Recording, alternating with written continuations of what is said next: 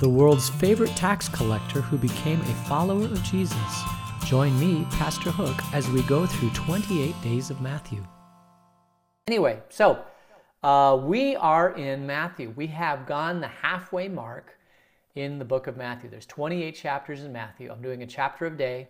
So we are past the halfway mark. We're now in Matthew 15, which means that we will we're on the downhill trend. If the curve has gone up, we're now on the downhill trend. Not only um, with the coronavirus, but with the book of Matthew. So um, we are going to start into this. Uh, we've uh, we've seen Jesus do some miracles. He sent out the twelve. Uh, he's done some more teaching. Uh, and now uh, he's kind of interfacing a little bit more with the people. We're getting a little bit deeper into the stories of how he's doing that. He's definitely on the radar screen of the Pharisees and the Sadducees. Uh, you know, they, they've set already to plot to kill him. So whether or not they're there watching him teach or they're sending out spies to watch him teach, uh, they're definitely going to start trying to trick Jesus to try to say, hey, wait a minute. Um, you are uh, you're not following what we want you to follow. Uh, and they're going to try to figure out ways to trip him up uh, to see if they can put the blame on him for things. You know, I don't know, but they're definitely out there uh, trying to figure out who Jesus is and how they're going to get after him. Uh, and today is kind of like that, uh, although maybe not as much as happens later on uh, in the book of Matthew. But we're going to start right now uh, with Matthew chapter 15, verse 1. Then some teachers and Pharisees, uh, then some Pharisees and teachers of the law came to Jesus from Jerusalem. So they came all the way down to Jerusalem and they asked, Why do your disciples break the tradition of the elders? They don't wash their hands before they eat. Jesus replied, And why do you break the command of God for the sake of tradition? For God said, Honor your father and mother, and anyone who curses their father or mother is to be put to death. But you say that if anyone declares, that what might have been used to help their father and mother is devoted to God, they are not to honor their father and mother with it? Thus you nullify the word of God for the sake of your tradition. You hypocrites! Isaiah was right when he prophesied about you. These people honor me with their lips, but their hearts are far from me. They worship me in vain. Their teachings are merely human rules. Mm. Jesus called the crowd to him and said, Listen and understand. What goes into someone's mouth does not defile them, but what comes out of their mouth, that is what defiles them. Then the, then the disciples came to him and asked, Do you know what the Phar- do you know that the Pharisees were offended when they heard this? Jesus replied, Every plant that my heavenly Father has not planted will be pulled up by the roots. Leave them. They are blind guides. If the blind lead the blind, both will fall into a pit. Peter said, Explain the parable to us. Are you still so dull? Jesus asked them. Don't you see that whatever enters the mouth goes into the stomach and then out of the body? But the things that come out of a person's mouth come from the heart, and these defile them. For out of the heart come evil thoughts, murder, adultery, sexual immorality, theft, false testimony, slander. These are what defile a person but eating with one unwashed hands does not defile them. So, great, great, great little encounter of Jesus with the Pharisees. They came to Jesus all the way from Jerusalem to find out what in the world he's teaching. They're looking for a way to put him down, right? To take him down. It's all politics. It's all politics. And they're trying to figure out, okay, we're going to watch everything. And they see that the disciples don't wash their hands before they eat. Now, in the age of the coronavirus, I know what you're thinking that the Pharisees had uh, the CDC backing them, and they said, before you eat, you should wash your hands uh, because this is the clean way to, you don't get germs that you're going to eat and all that sort of thing. Um, this is not what washing the hands was, right? Washing the hands was a ceremonial cleansing of your hands. It wasn't even, I mean, you didn't scrub or anything, you just poured water over your hands. And it was a ceremonial thing to show that your hands now are pure so that you can touch the food and you can eat and that sort of thing. It wasn't necessarily for sanitary reasons, it was for religious purity reasons. And the interesting thing is, is that Jesus, uh, you know, was a good Jew. He would have done these things, you know, growing up. This is how the community did, did these things. But there was nothing really in the Old Testament that said you had to ceremonially cleanse your hands before you ate dinner. There's one place in Deuteronomy where it says you should bless the food before you eat it, and it's kind of even ambiguous there. But as far as washing your hands, ceremonial cleansing your hands before eating, it wasn't there. Um, so, the, but the Pharisees, they're like, this is our tradition, this is what we do. Um, so you had in Jesus' time, you had uh, you had Pharisees and Sadducees, right? The Pharisees were kind of the more, um, the, they were less strict. The Sadducees, the chief, if you hear chief, chief priests, right, that's the Sadducees. Uh, the Sadducees were basically people who um, followed the law very, very tightly. They only followed the law. They were big into the law. And uh, so you have Pharisees and Sadducees. The, the Pharisees um, were actually a little bit more friendly to Jesus, but the Sadducees were not. Uh, so they came, the Pharisees, and they and uh, and the teachers of the law. They came to Jesus and they're trying to trip him up, uh, and they said, "You're not washing your hands." Well, and like I said, there's nothing in the Old Testament that says you have. But by the time of Jesus, um, the culture and the way that the tradition had was that in the temple, of course, and in the temple you did have to wash your hands. There's no question about that. But what would happen is the the leader of the household in Jerusalem, in these, the leader of the household in the Jewish tradition, right? So this is the person that leads the Seder meal uh, every year, right? This is the this is how God's grace comes into the home, uh, is that they would send the they would send the the faith leader of the home into the synagogue. They would teach, uh, they would learn, they would they would discuss God's word, and then this head of the household would come back into the home and they would act like a chief priest. Or, I mean, they were basically the head of the household. So they would go to the temple, they would go to the synagogue, uh, they would learn all these things, then they would come back, and then they would share God's grace uh, at the home. And so when the meal happened at the home, um, this head of household would then do the ceremonial washing as if an extension of the temple had come into the home. You see that? So, uh, and we, we somewhat do this ourselves. I mean, uh, it was big at the time of at the time of Jesus. I mean, this is how, this is the only way that the kind of God's grace came from the temple synagogue into the home was that the the leader of the household would go and then they would bring it back.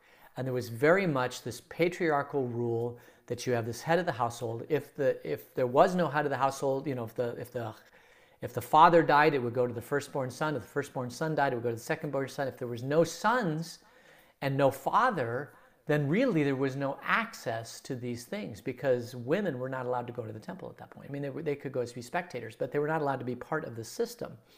And so you can see how if you have no males in your household, you were completely cut off from the grace of God.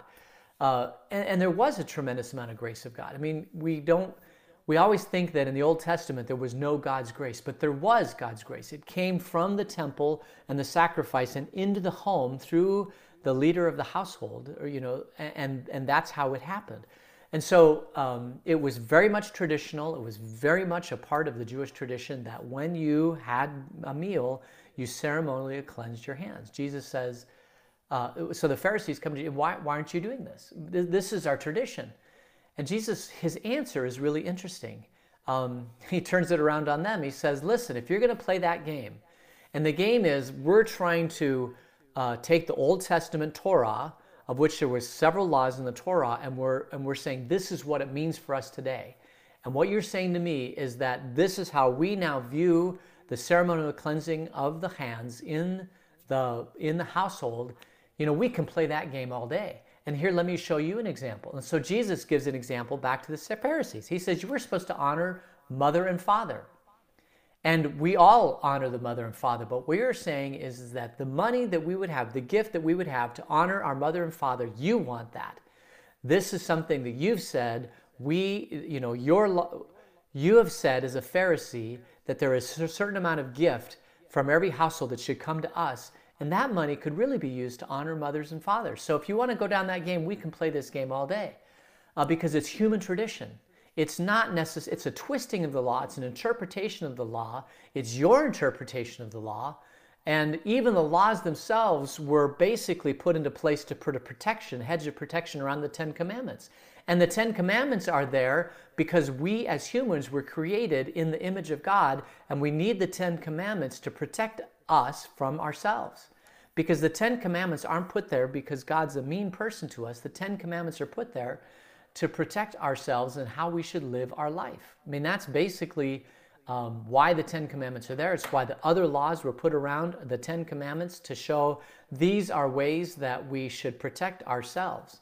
But now we're, we're several years, several centuries moved away from the Ten Commandments, and now you've twisted everything, and now everything goes through you, basically. And you create the traditions, and you are the elders, and um, you are the ones who are in charge of who is following God's law and who's not following God's law. And basically, uh, you're picking and choosing and cherry picking how you want things to go. And if you want to go down this road, let's go down this road. Um, and, the, and of course, the Pharisees, they, they kind of don't challenge Jesus on these points. And then the disciples come up to Jesus and it's like, explain this to us. And Jesus is rather, what, what does he say? Um, well, let's uh, go back to, um, because Jesus, he says something interesting in verse 7. He says, You hypocrites, Isaiah was right when he prophesied about you. He says, These people honor me with their lips. They're doing all the things right. They're doing the traditions and all that sort of thing, but their hearts are far from me.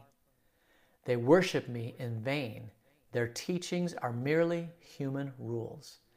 And Jesus is so right here. They've taken the original law, which was then surrounded by the Old Testament Torah law, and then they've even twisted it some more to say, This is our interpretation of it.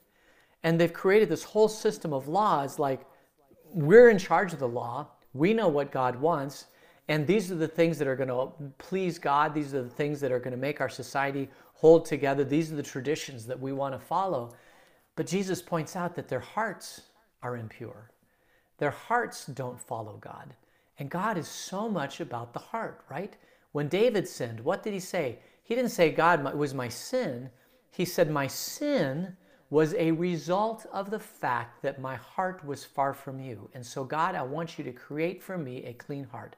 This is such a powerful part of, um, of certainly of Christianity, and as we can see, a part of, of the Old Testament also, is that you can have all the laws you want in the world, but if the heart isn't there, God's not pleased with it. God, first and foremost, wants us to follow Him from our heart. He wants us to follow the rules because we want to please Him. He wants us to follow the rules because we are in so much of a relationship with Him that our heart is in love with Him, our heart is in connection with Him, that the things that we do that come out of our body are a reflection of where our heart is. And first and foremost, God wants the heart to be in the right place. Um, and over time, there's so many different religions out there that are so much on the external action. But it is Christianity, and as we can see the Old Testament too, that really wants the heart. Because if the heart is in the right place, then everything that comes out of the body will come out well, right? Um, it's more about the heart than anything is else.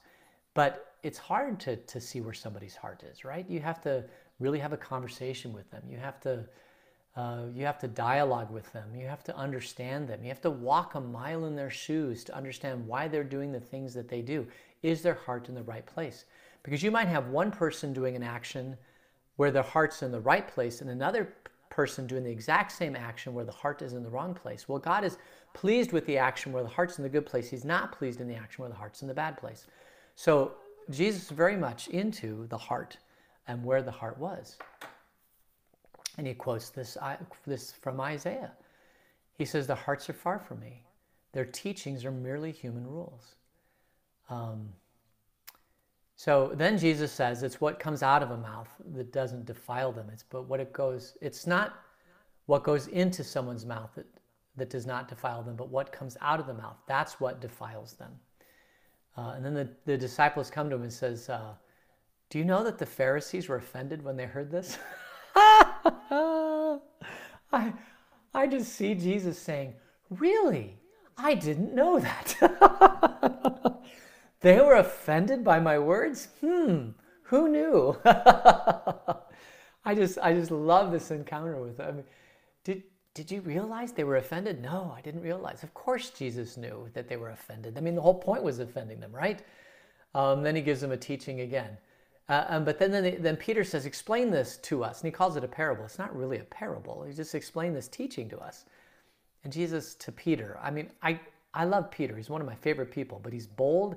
I don't think that he necessarily thinks before he speaks. I don't think he thinks before he acts. And I, am not entirely sure that Peter thinks a whole lot, but I still love Peter a whole lot because um, I'm a thinker. That's what I am. But I'm not, you know, I don't necessarily do until I've thought about it a lot. Uh, not Peter. Peter just does, right? He doesn't even have to think about it. You know, he just does it. Um, and and I and so I'm I'm enamored with Peter by his boldness, even kind of a childlike boldness, because he doesn't have to think his personality, the way God created him. He didn't have to analyze 16 things from Tuesday, you know, what this means or whatever. He just does, right? And that's so much why I like Peter and why I want to be like Peter, uh, why Peter's my role model. But, but Peter says, Explain this parable. And Jesus says, Are you still so dull? oh, shoot. Are you so dull? Uh, don't you see that whatever enters the mouth goes into the stomach and then out of the body? But these things that come out of a person's mouth come from your heart. And that's what defiles you. Jesus explains it. It's not what goes in, it's the heart, right? It's, it's what comes out that makes a person impure or unclean. And man, this, this has so many ramifications to the church today. Um, how many things do we do uh, as a church? Uh, as a follower of Jesus, right? As, as the, the wide Christian church um, that we do just because it's tradition. And how many of it do we do just, you know, we say God's pleased with us because we do these things, but our heart necessarily isn't pure, right? That we're, that we don't love Jesus with our full heart. We do all the, the traditions um, that he's called, you know, that he's called us to do, but our heart isn't in the right place. And uh, it's so easy for us to say, uh, now I'm not saying everybody, um, because there are people whose hearts are in the right place, you know, and that follow traditions. You know, traditions are good. Traditions what bind us together. Traditions what keep us safe. Uh, you know, I have traditions every morning. You know, I wake up and I do the same things over and over again, and those things are safe for me because um, because I I do them over and over and over again. I don't have to think about them, and I do them. But when that kind of gets translated into traditions and traditions and traditions, you know, of the church of Jesus on this earth, then we can miss opportunities. Uh, we, you know, we can we can follow tradition as opposed to following Jesus in our heart, uh, because He wants us first and foremost to love Him. Um, so uh, may we never be. You know, there are some churches that uh, are highly traditional, uh, and and there's nothing wrong with that. Uh, but the question you have to ask in that type of situation is where are people's hearts? Are they just following rote tradition or are they really, you know, followers of Jesus from deep within? Are they following and doing the traditions because they have a deep love for Jesus and a deep love of being in the kingdom? You know, there, there, are many, many that do, um, no question about it, but, but there are many that don't. And um, you know they they fall into the trap that tradition trumps everything, and tradition isn't the trump card. The trump card is the heart. The trump card is that Jesus loves you. The trump card is that you're in a relationship with the King of the universe. The trump card is that you are a child of the King and that you know that you're a child of the King and you do the traditions because you love the child of the King. That's the trump card. And, and, um, and it always has been. Um, that's where the Pharisees went wrong. Where the Pharisees went wrong was they were so much embroiled in tradi- tradition, they forgot their true love. They forgot their first love, which was a God who loved them.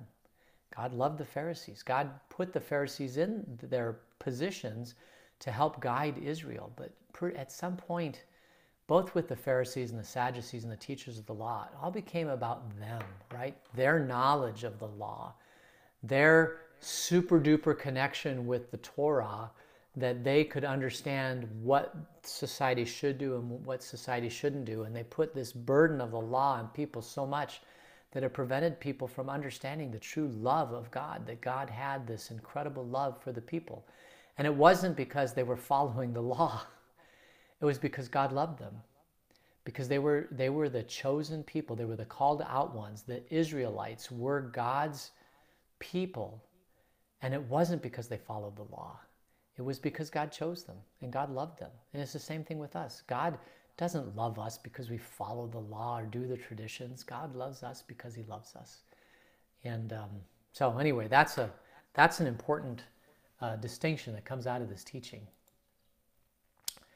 Let's see. Yeah, the bigger picture is that the religious leaders just didn't didn't see that the law was there subservient to God's love. Um, Anyway, so we're gonna we'll continue on. This is verse uh, Matthew 15, verse 21. So then Jesus leaves that place, right? He's in the, around the, uh, the Galilee. He leaves that place. He's already torqued him off a little bit. So now he's just going to go to a far off place. He goes to the region of Tyre and Sidon. These are both um, on the coast of the Mediterranean Sea. It's you go kind of northwest from from the Sea of Galilee uh, and you end up at the coast, and there's Tyre and Sidon. Very, very, uh, they, they, very, very biblical places, right? This is this is in Cana region, right? So leaving that place, Jesus goes to Tyre and Sidon, and a Canaanite woman from that vicinity came to him, crying out, "Lord, Son of David, have mercy on me. My daughter is demon possessed and suffering terribly." Jesus did not answer a word. So his disciples came to him and urged him, Send her away, for she keeps crying out after us. So somehow this lady found out that Jesus had the power to drive out demons. So there must have been some people that were following Jesus, whether it's the disciples or maybe it's a crowd. He goes all the way, um, I don't know, 30, 40 miles from Sea of Galilee over to Tyre, Sidon. And, um, you know, he's this coastal region, it's Canaanite area. Uh, and they, they, she cries out to him. And he answered, I was only sent to the lost sheep of Israel.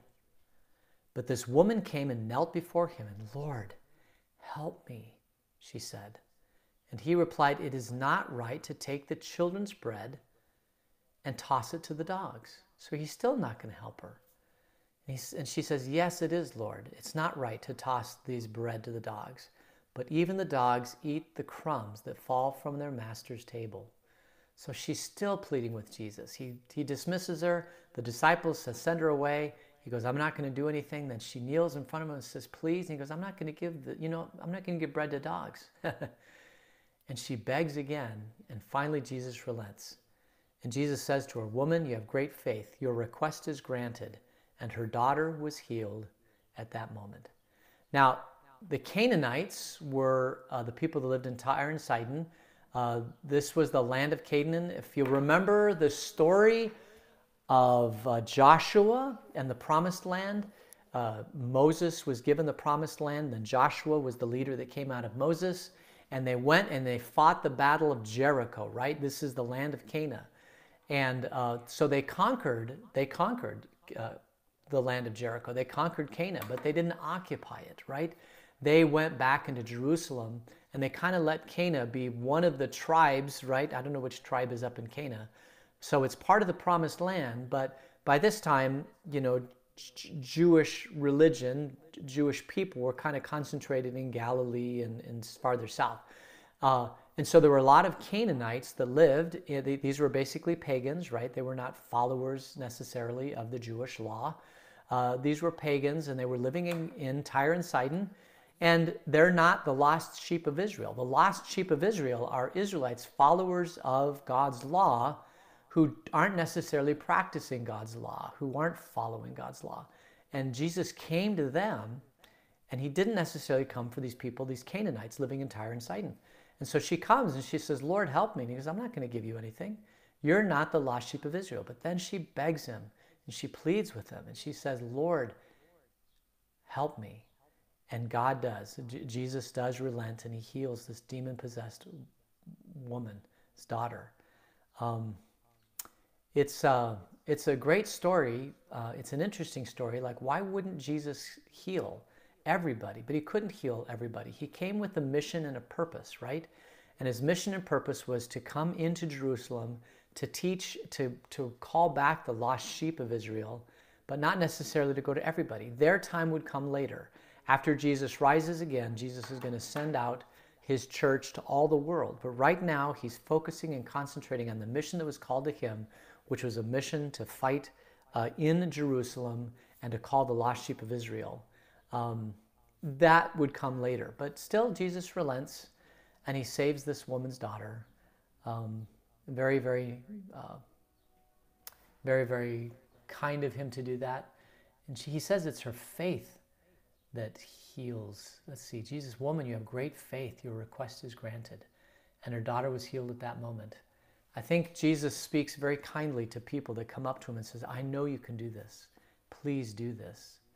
And um, she shows great faith in, in knowing that Jesus is able to do this. And she pleads and she begs three times. Finally, Jesus relents and begs. There's another interesting lesson, too, that, um, you know, God has a will. He's, you know, he has a purpose. He's got a plan. But that doesn't necessarily mean that he cannot bend from the plan that he has. And you say to yourself, but he knows all things. He knows how we're going to re- respond. He knows how we're going to act. He knows the plan. Um, so, um, but I, I, think the point is, is that there are times when we can come and beg and plead with Jesus, and um, and whether or not that's part of the original plan or not, uh, you know, that's that's a question that I that's higher up my pay grade, right? But but I do know that Jesus uh, can relent, that we can fall and beg and ask for mercy, and we certainly don't deserve it, right? But He is the King of the universe, and there are times when He will respond to our begging and our pleading. So we should never stop. If there's something that's deep in our heart, we should never stop begging and pleading God uh, because there are times when He does relent and give His blessings even to us dogs. All right, um, verse 29. Jesus then left Tyre and Sidon and went along the Sea of Galilee. And then he went up on a mountainside and he sat down. And great crowds still came to him, bringing the lame, the blind, the crippled, the mute, and many others. And he laid them at his feet and he healed them. And the people were amazed when they saw the mute speaking, the cripple made well, the lame walking, and the blind seeing. And they praised the God of Israel. So Jesus is healing and healing and healing. He goes into Tyre and Sidon. He wasn't planning a healing because they're not the lost sheep, but then he heals. So he kind of moves away from there. By this time, the Pharisees, Sadducees are back. You know, Jesus has left, but now he comes back into, Gal- into Galilee and uh, he starts healing again.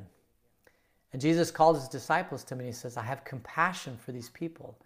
They have already been with me here three days and they have nothing to eat. And I do not want to send them away hungry or they may collapse on their way. So his disciples answered, Well, where could we get enough bread in this remote place to feed such a crowd? Wasn't it just a few chapters ago? Wasn't it? Wasn't it? You know, they left Canaan, they left Galilee, they go up to Tyre and Sidon, they spend some time there, they come back. I mean, sure, it's probably been, we know it's at least, you know, I, I don't know, months or I, I, have no idea how long it is, you know, from from chapter 13 to chapter 15, right? But hmm, I remember a time when Jesus kind of fed 5,000 people. Here there's 4,000 people. There's less people. Oh, uh, he says, uh, his disciple, where are we getting enough bread in this remote place to feed such a crowd? Well, how many loaves do we have? Seven, they replied, and a few small fish. They've got more bread and less people. They're like, how, how what are we going to do? Jesus is like, Ugh, I can't believe these people. I just can't believe it. So he says, well, let's tell the crowd to sit down. And then he took the bread and he had given thanks. He broke it and he gave it to his disciples. And they in turn turned to the people. And they all ate and they were satisfied. And afterwards, the disciples picked up seven basketfuls of broken pieces that were left over. The number of those who ate was 4,000 men, besides women and children. After Jesus had sent the crowd away, he got into the boat and he went to the vicinity of Magadan. So now remember, Matthew is writing this story. Matthew was one of the disciples of Jesus, okay?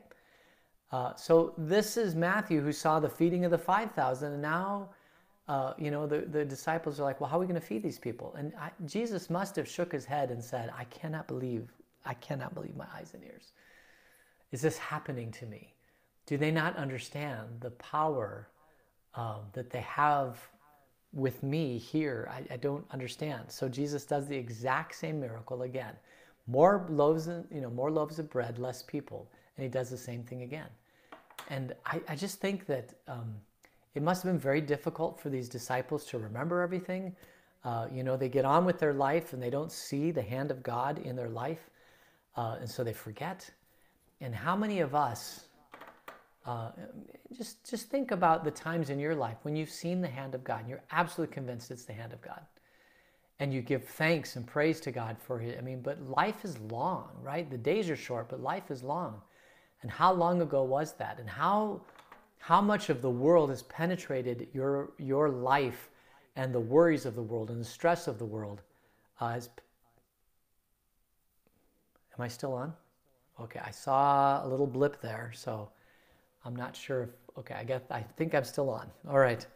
How many times is the worries of this world, um, we forget the blessings of God. We forget the power of God. We forget that we're in the kingdom of God, right? It's so easy to forget these things because the stress and the worry of this world is stress and worry of this world. And sometimes we get wrapped up so much in the things of life and of this world and job and security and food and coronavirus and all that sort of thing that we forget the blessings that God had given us at some point around, you know, in some part of our life, the, the things where we absolutely saw the hand of God in our life and we forget those things.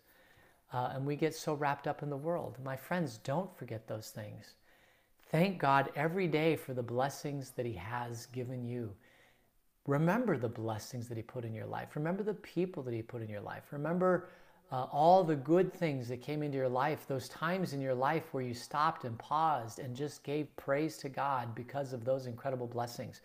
Like, like the you know your child that was born or your second child you know or your grandchildren or or you know starting a new job and it was a great job or or finishing college or finishing high school or you know these milestones that you have in your life um, that were so much a blessing from god in your life and you stopped and you paused and you thank god for the blessings of those life. And those are the things that god wants you to remember. And yet he sees us going and fighting after things you know stressing out about worries of this life that and, and forgetting the blessings and you know, the disciples did it too. They forgot that Jesus had already fed 5,000. This is no big deal um, for him. Yeah, he, he yeah. So um, focus on the good. Even in the midst of this coronavirus, remember the good things that God is doing. And He is doing great things. I just read, you know, the great things that God is doing in this world. Let's focus on that. That's why I focus on that today. That's why I'm happy today. The blessing in my life today was that when I was out on a walk, I saw a herd of javelina that were down in a wash so they couldn't attack me.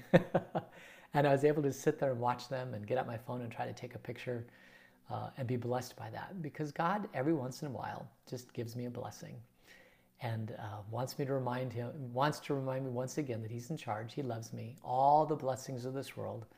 I'm a, I'm a child of the King. You're a child of the King.